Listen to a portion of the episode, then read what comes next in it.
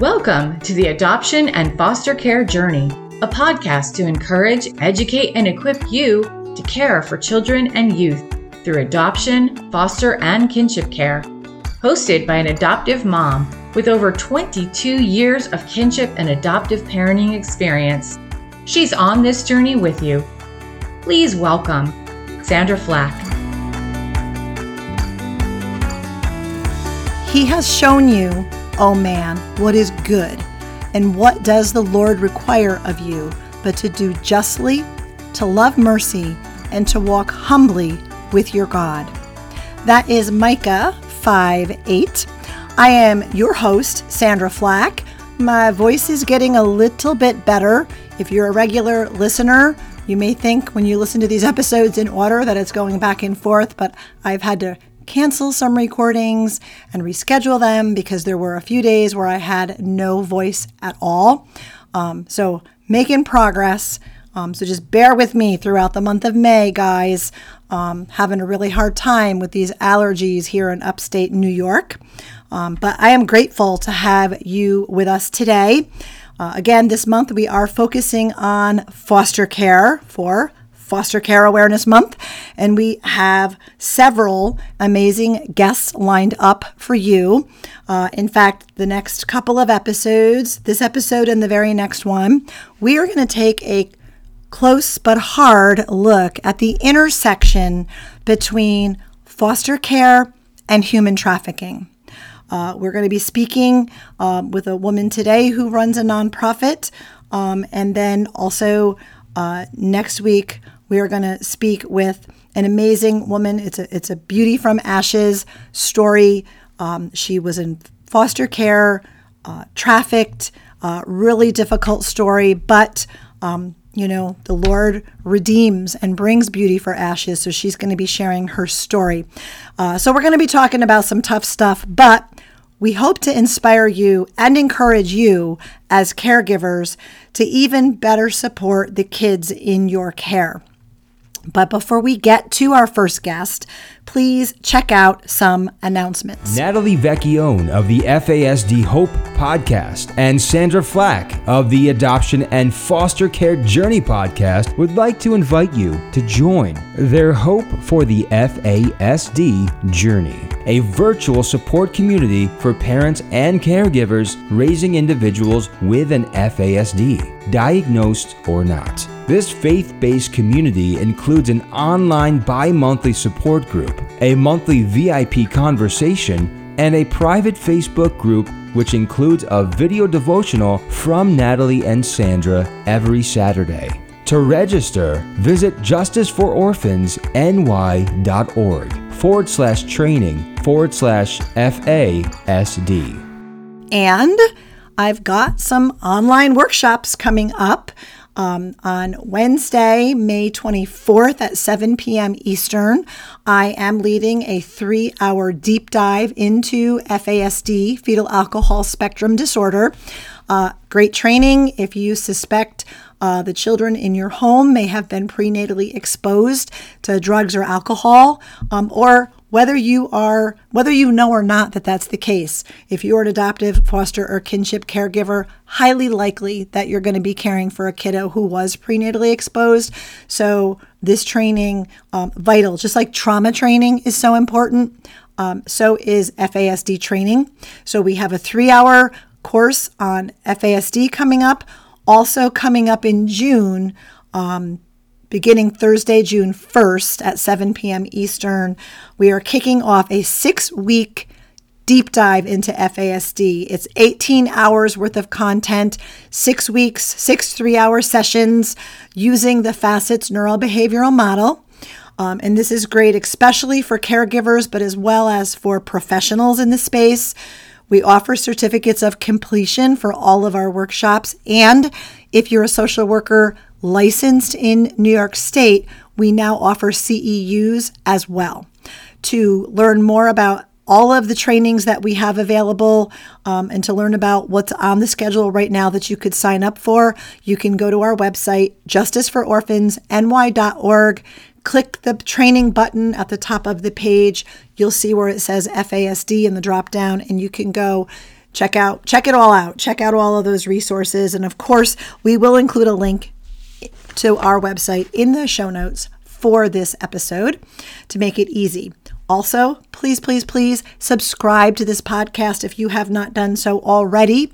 Um, we don't want you to miss a single episode, and we also want to make it super easy for other adoptive, foster, and kinship caregivers to find this show so that they can be encouraged and equipped too.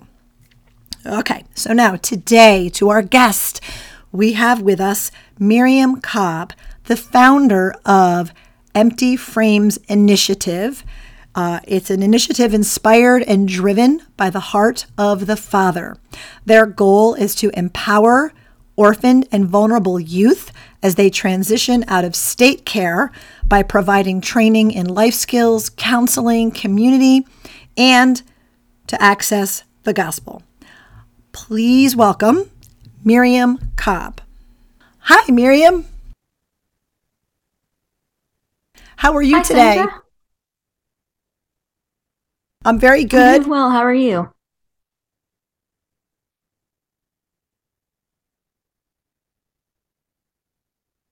So it is wonderful to have you on the show as we uh, talk about this uh, intersection between human trafficking and the foster care system. Um, I'm just so thrilled to learn all that you are doing through Empty Frames Initiative. Um, I just really believe that it's something that we really need to shine the light on. Um, uh, I know you're not a foster parent. You are the uh, founder of Empty Frames Initiative. Um, and I really am anxious and interested in hearing from you today as to why you're so passionate about um, youth and foster care um, and, and doing what you're, the work that you're doing. Yeah, thank you for having me. We're so excited to be sharing with you guys today. And um, for that question, I there's a lot of different ways that I can try to answer it. I always come back to just saying God, though. Um, he put a lot of circumstances into my life to bring me here. But one that sticks out is when I read this book called Choosing to See by Mary Beth Chapman. It's her memoir, and it kind of talks about just her life up until that point, up until some some serious loss that her family experienced. But it briefly talks about her adoption of three little girls from China as well. And through that book, through that one brief testimony, God really laid the, the concept of orphan care and adoption on my heart. And it's just been a series of saying yes since then. And like you mentioned, I'm not, um, not a foster parent. I'm not an adoptive mom. I, um, I'm not married. It's not I'm not in a place in my life for those types of things right now, but God kept laying orphan care and adoption on my heart. And um, yeah, it's it's led here. It's led to Empty Frames Initiative, and he's provided for it. So I'm I'm really grateful to be here. I love that. I love how, you know, God uses those things to inspire us. I remember reading Mary Beth Chapman's book mm-hmm. also, very inspirational. I was already an adoptive mom at the time, but Uh, you know, I, I, the Lord led us into adoption, and then I went to a conference about adoption and foster care, and that led to us establishing the organization that I started. So, wow. you know, he uses different people and different things, um, and, and then we just have to step into it by putting our yes on the table,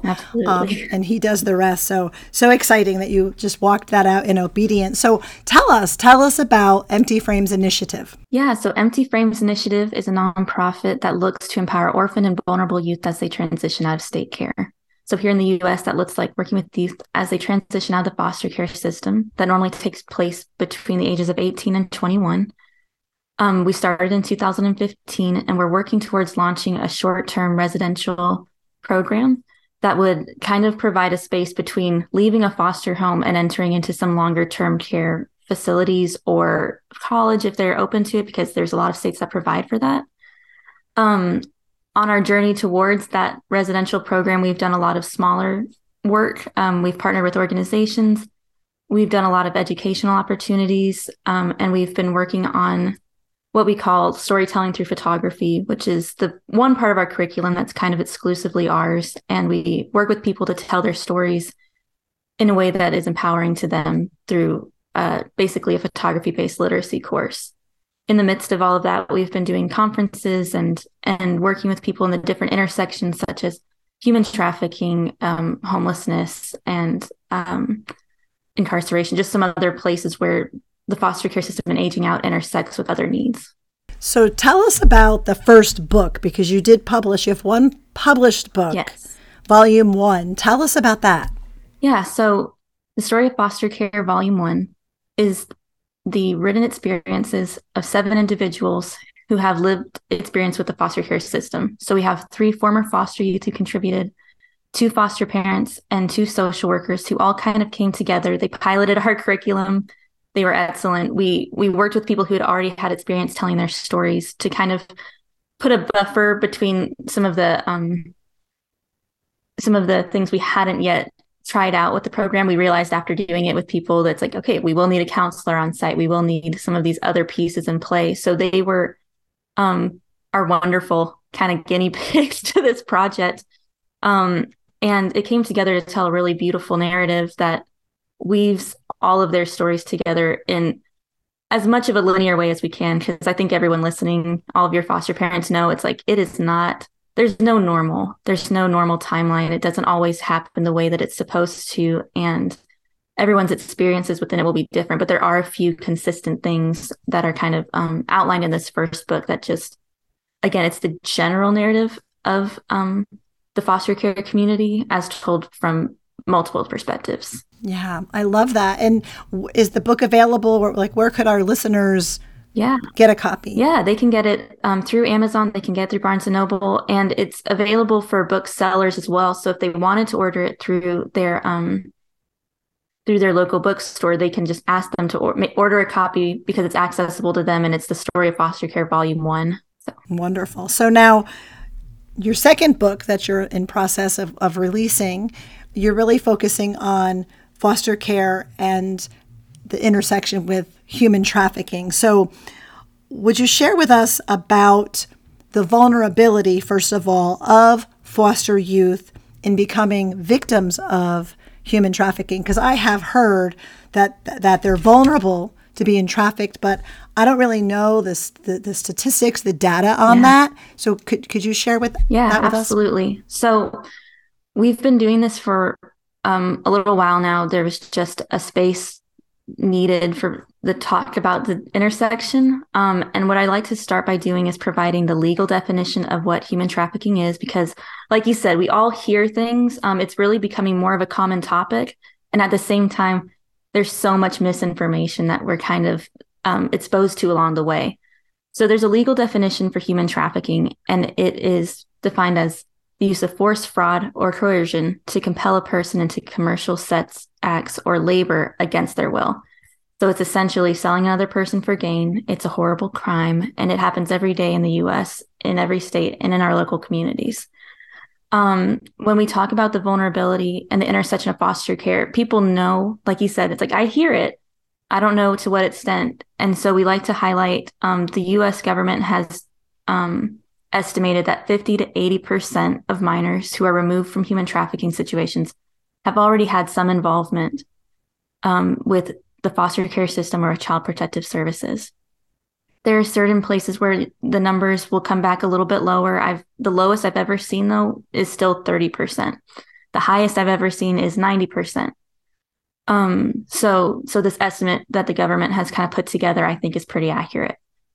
Um, And to kind of understand why youth in foster care are vulnerable, we kind of want to hit the the key vulnerabilities that have been defined by human trafficking organizations. So um, a big player in this field is Polaris Project, and they provide a lot of information. And what they define as the most common vulnerabilities for human trafficking, and this is specific to um, sex trafficking, is having unstable living situations, having a history of domestic violence, having a caregiver or family member who has substance abuse issues, being a runaway, um, immigration status, undocumented immigrants, um, facing poverty or economic need, having a history of sexual abuse or any type of addiction.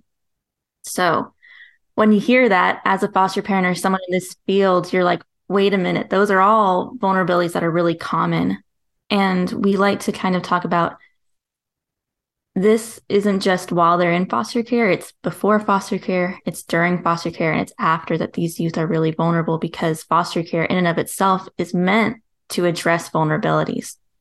So um, before care, all of these things that we mentioned about caregiver dynamics um, can lead to vulnerability to, to human trafficking. Sometimes it's because people in their community will see that they are not having their needs met, and traffickers will exploit the fact that they don't know where to go. They don't have safety. They don't have provision, right? The other side of it is familial trafficking, which is really unfortunate, but it does happen in the U S where a family member is the one selling um, a child. And so that those are some of the common ways it can happen before time in care. When they're in care, I, I really want to highlight the um, unstable living situation component. And there's a lot of reasons why that makes somebody vulnerable. But for youth in foster care, something that I just think is a huge red flag is having people who don't know what they're um, what they're normally like. They don't know what to expect from a child. They don't know kind of these things we tell parents to look for, these different like changes in behavior. People won't be able to recognize that a lot in foster care just because of the constant transition and the trauma that's experienced just by entering the system. So these things that were like, that's a trauma response, um, they're already going to be present. And if somebody doesn't know the child well enough, they're going to have a much harder time recognizing, hey, maybe there's something more happening. And so there has to be more village, more diligence to be aware, right? Um, while in care, unfortunately, there's also just a vulnerability of being labeled as a foster youth. It's really, it's really unfortunate, but I, we've seen that traffickers recognize that that's people that are going to be needing more um, help, and they exploit that. It's like, you don't have this need met, I can provide that. And there's a lot of um, trickery in pulling them into, into human trafficking. Um, and then when they leave, for us, when we're working with youth who are aging out of the foster care system, there's the the really high risk of becoming immediately homeless. That will lead to trafficking. They're immediately upon becoming homeless, reports have shown that they are approached by traffickers. It's just it's just so quickly that it'll happen within the first couple of days of being on the street. Um, and again, the vulnerability itself of not having the needs met make you vulnerable to somebody who claims to be able to meet them. And it might not be physical needs. It might be relational. It might be, um, it, it might just be something that you're looking for somebody to talk to, and traffickers kind of prey on those things and say, I can provide that if you give me this. And that's what happens.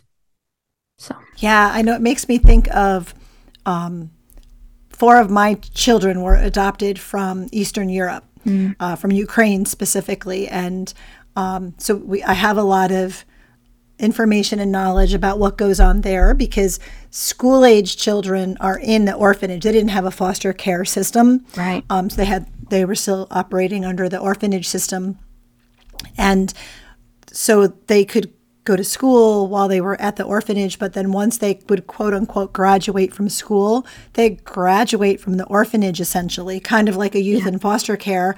Government is done taking care of you. You're now of age and you're kind of out the door. Some go on to trade school, but very few, because a lot of them have that mindset that they just want to have their freedom. Mm-hmm. They want to do their own thing. They don't want to be told what to do, so they don't want to go to trade school. But it makes them very vulnerable to the same thing. Now yeah. what? Um, and these kiddos, very similar to kiddos in foster care, I would assume, you know, they're out on the street. They don't have a really a place to go, because that's why they were either in care to begin right. with, right? right? They don't have family. They don't have job skills. They don't really have, you know, they're not headed to college. There's not really education.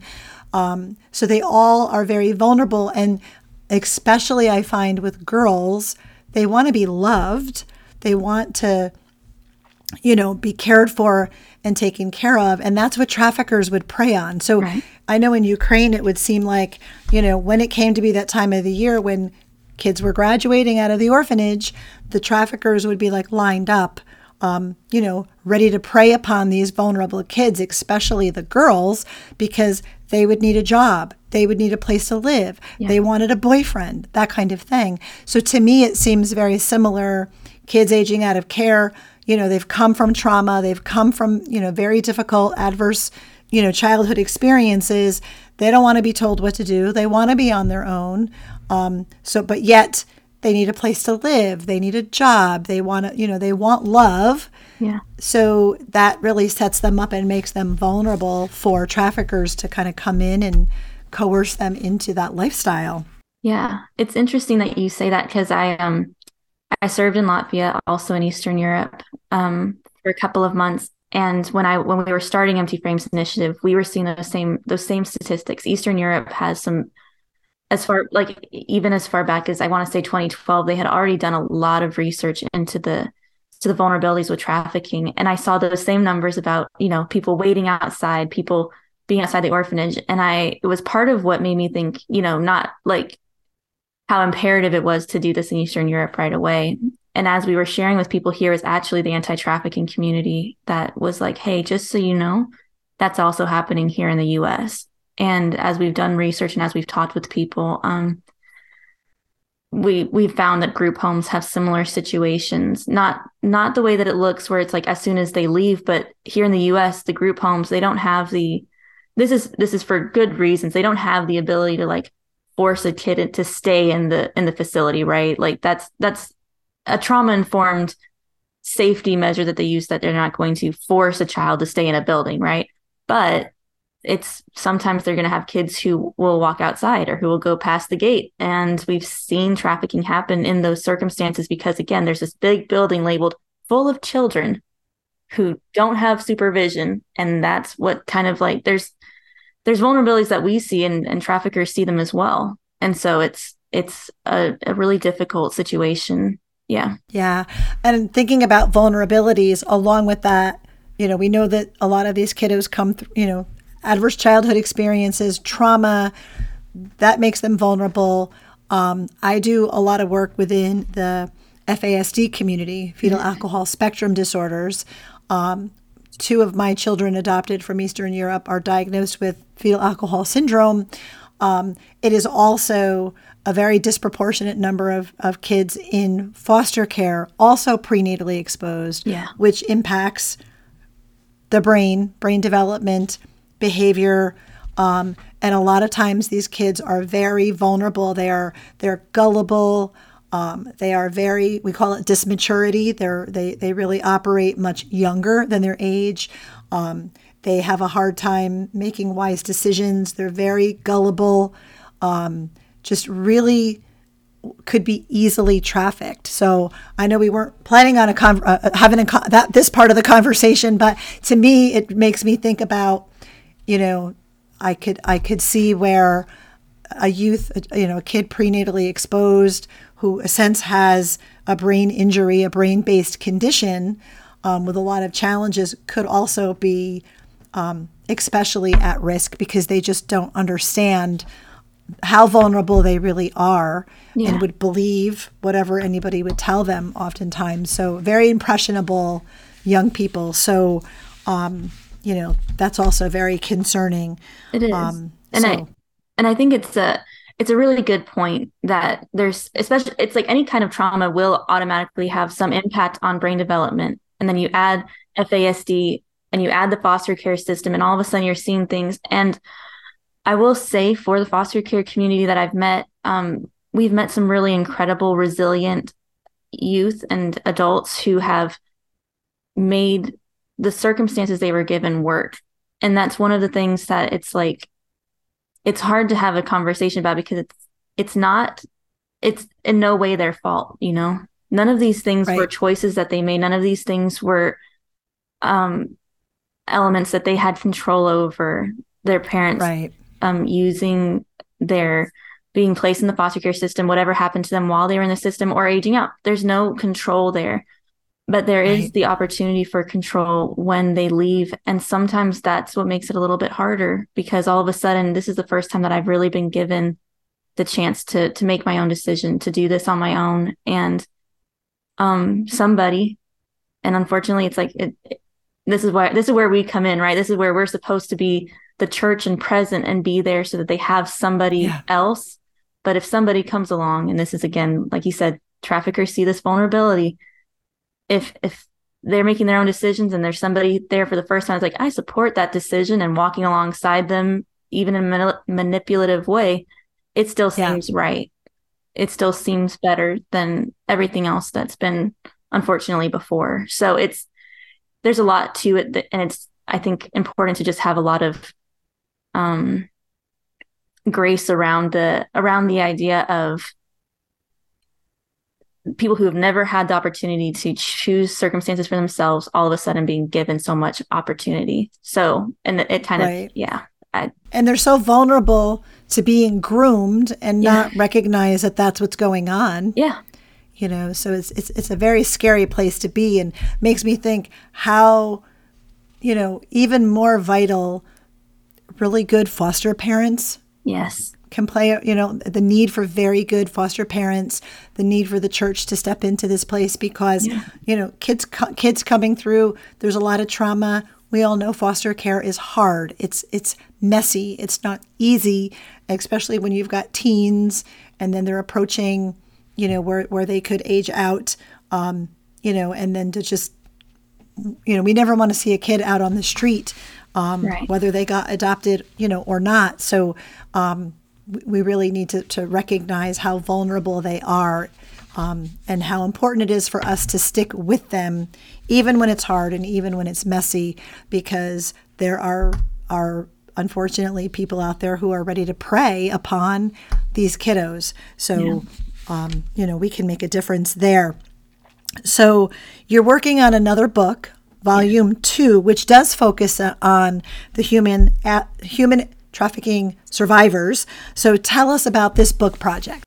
Yeah, I'm really excited about it. Just like the first one, we got to have a collaborative of people all working together to tell the story. Um, this time we have four former foster youth who also experienced um, human trafficking. So they are survivors and former foster youth. We have a couple of um, human trafficking organization experts who are weighing in as well. And we have some social workers and foster parents again. So it's going to be a really, um, a really interesting collection of stories. We are going to kind of follow the same approach where we try to put it into a linear narrative. It's, it's, it's a little more difficult because again, we've added this weird, this, this, this weird element, but it's so important. And we're excited to kind of bring this to people.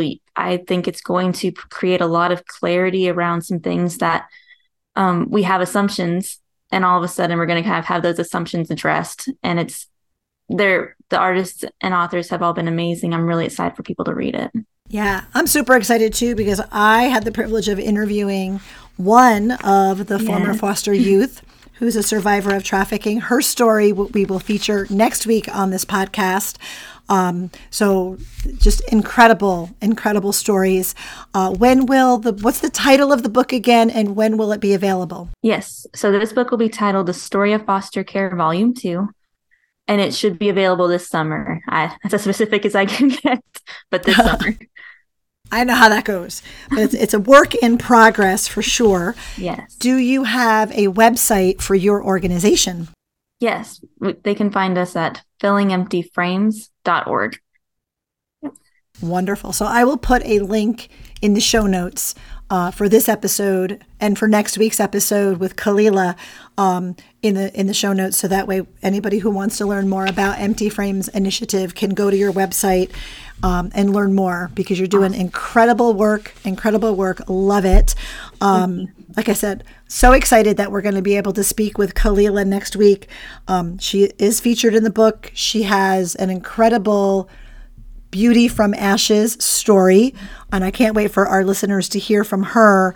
Um, and but Miriam, many of our listeners are foster parents, adoptive parents. Um, so as we wrap up, would you share some encouraging words? Like, what would you like to say um, that would encourage a foster parent, adoptive parent? Wow. Yeah. Um, I want to start. I I just want to say thank you. Thank you for being open to this conversation. Thank you for listening all the way through. Thank you for taking the time to explore something that's really difficult. Um, and I know that you guys know, and I'll just say it again, you're doing amazing, incredible work. You're a part of kingdom business in this. You are you are involved in what you're supposed to be involved in, and it's important. Um, not everybody that we've spoken to has been open to this conversation. and the fact that you are really shows me, and it shows our the people that we're working with, that you care about this beyond um, yourself. You care about it beyond um, the easy narrative. So I appreciate your time and appreciate what you're doing, and it's worth it. You're making you you being present with the youth in your care is the first prevention for anything like this. So what you're doing is important mm. and it matters. And don't that, thank you for doing that. Wow, I love that. Yeah, the first first uh, step in prevention, right? Providing stability and a home yeah. for foster youth um, can really be life-changing and life-saving for them. So I love those words. Thank you so much, Miriam, for all that you're doing um, on behalf of foster youth, um, on, on behalf of, of those who um, have been rescued from trafficking, bringing awareness to this very important topic. Um, just really appreciate all the work you're doing, and thank you so much for being with us today. Thanks, Sandra. It was great to be here. So excited. Thanks. Thank you. Wow, what amazing work. Um, serious stuff, but I love what Miriam said about foster parents, adoptive parents, I think even kinship caregivers. We are doing kingdom business, and kingdom business is not easy. It is messy, just like Jesus stepped into humanity. He stepped into our mess, right, to save us. Um, and I'm not saying we're saviors. Please don't think I'm saying that. I'm not. But when God calls us to this space, he doesn't call us into caring for vulnerable children because it's easy or fun or, you know, some kind of big reward thing going on, right? It is the heart of God to care for the least, the lost, and the lonely. And vulnerable children are definitely in that category. We know that, you know, Jesus talked about the least of these, right?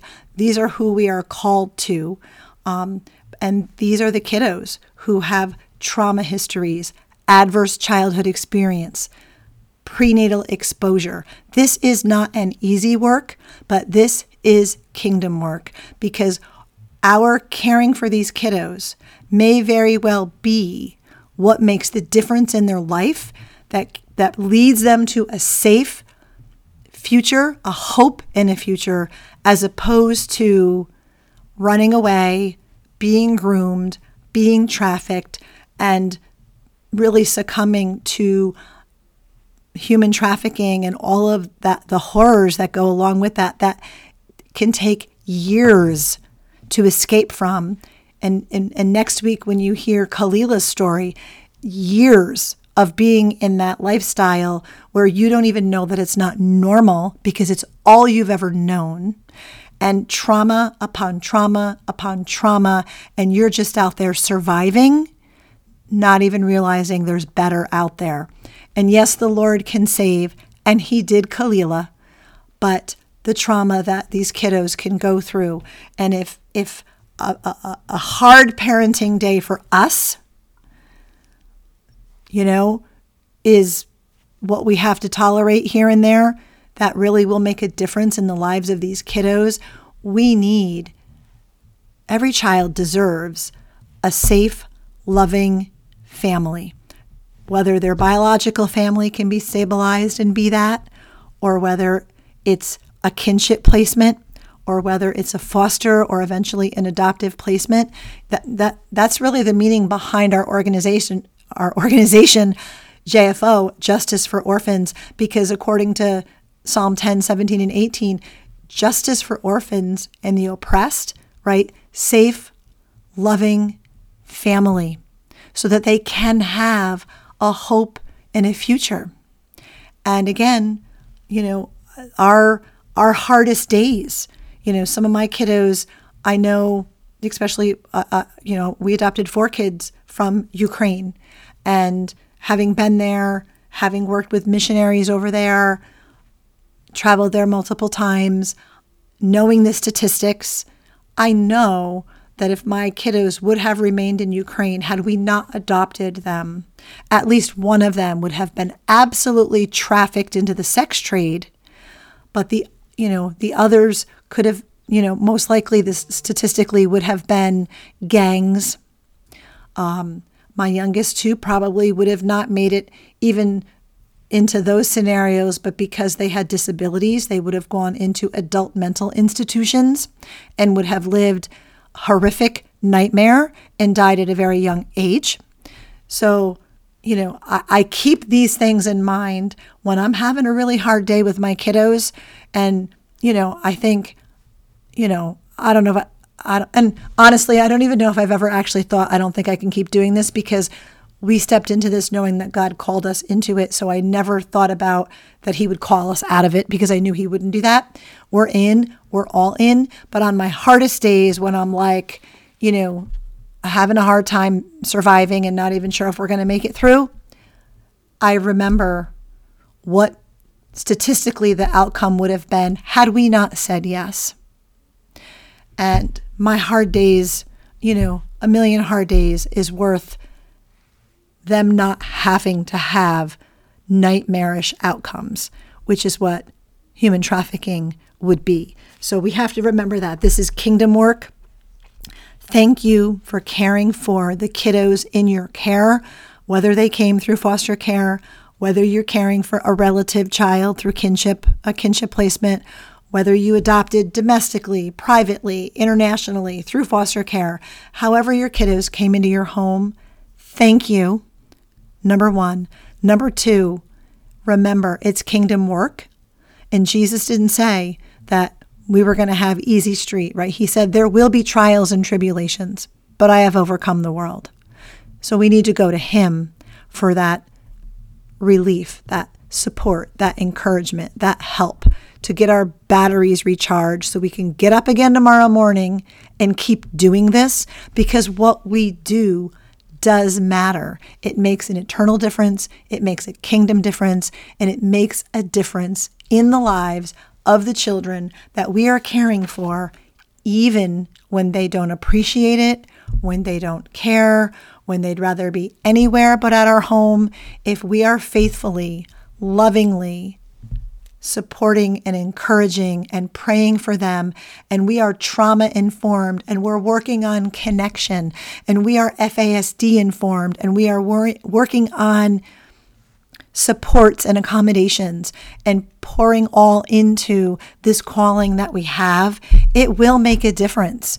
I have a thirty-three-year-old daughter who came to us at eight years old, and she was a kinship placement. We had no foster parenting classes. We didn't know. I say this all the time, you know, on the show. We didn't know what we didn't know. We didn't know about trauma. We didn't know about adverse childhood experiences.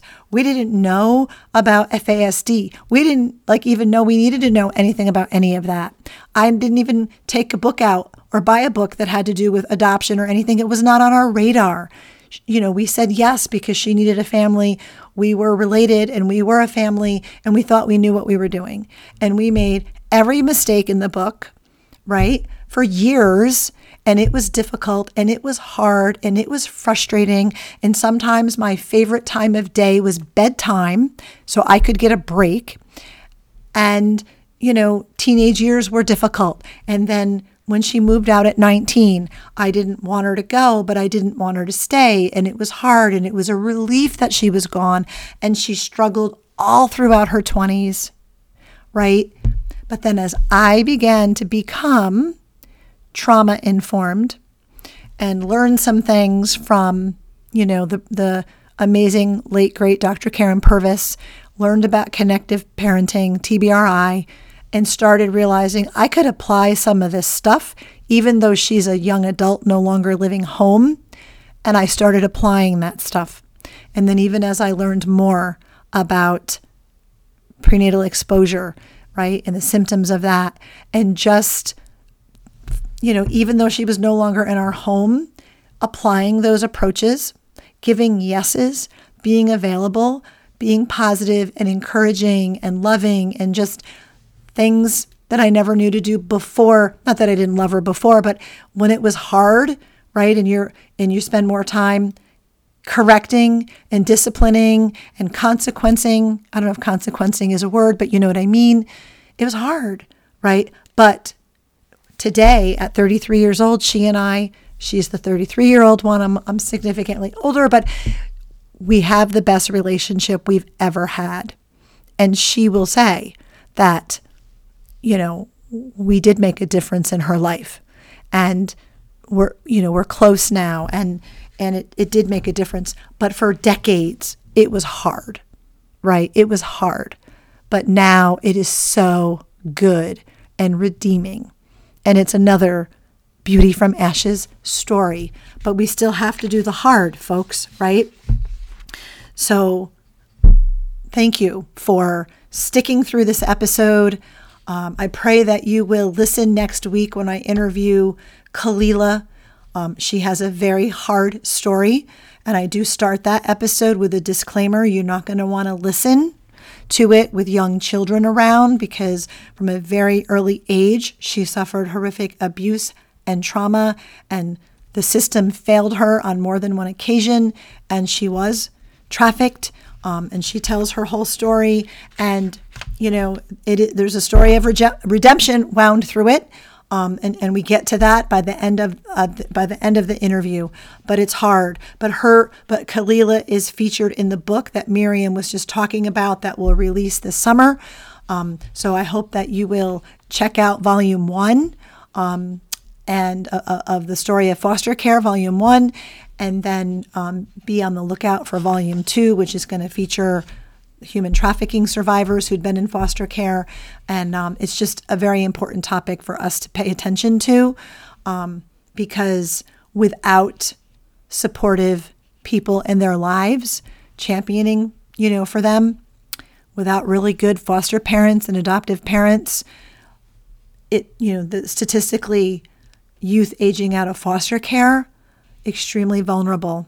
I think, I, I'm pretty sure Miriam said it's like thirty to fifty or fifty to ninety percent of those kiddos rescued from human trafficking in the United States have spent time in foster care. This is an important a conversation, and our work, our role as parents and caregivers, vitally, vitally important. So stay tuned for next week. Um, and thank you for sticking with us today for this episode of The Adoption and Foster Care Journey. I hope you were inspired. I hope you were encouraged. Um, we are, are truly parts of Beauty from Ashes stories. And thank you for what you do again. Um, and in addition to inspiring you, we like to equip you for your parenting journey. Again, if you'd like to learn more about F A S D, take some classes, be part of a support group, learn how to better accommodate your kiddos, go to our website, justice for orphans n y dot org, click on training. There are several trainings available, from free lunch and learns to three-hour to eighteen-hour um, content, deep dive sessions. Go to our website, check out all of that that's available there so that you can get equipped for your parenting journey. Uh, and remember, we have our support group. Um, so check it all out there. If you enjoyed the show, please be sure to subscribe and let your fellow foster and adoptive friends know. Um, and find and follow us on Facebook and Instagram at Justice for Orphans. I am on both platforms myself, Sandra Flach. Look for me there. And again, grateful that you spent your valuable time with me today. I am thrilled to have you along for the journey. Thank you for listening to this episode of the Adoption and Foster Care Journey podcast, brought to you by Justice for Orphans. We hope you were encouraged today. Please be sure to subscribe to this podcast and leave a review, and share it with your fellow foster and adoptive parent friends so they can be encouraged too. Be sure to find and follow us on Facebook and Instagram at Justice for Orphans, and check out our website for vital resources at justice for orphans n y dot org.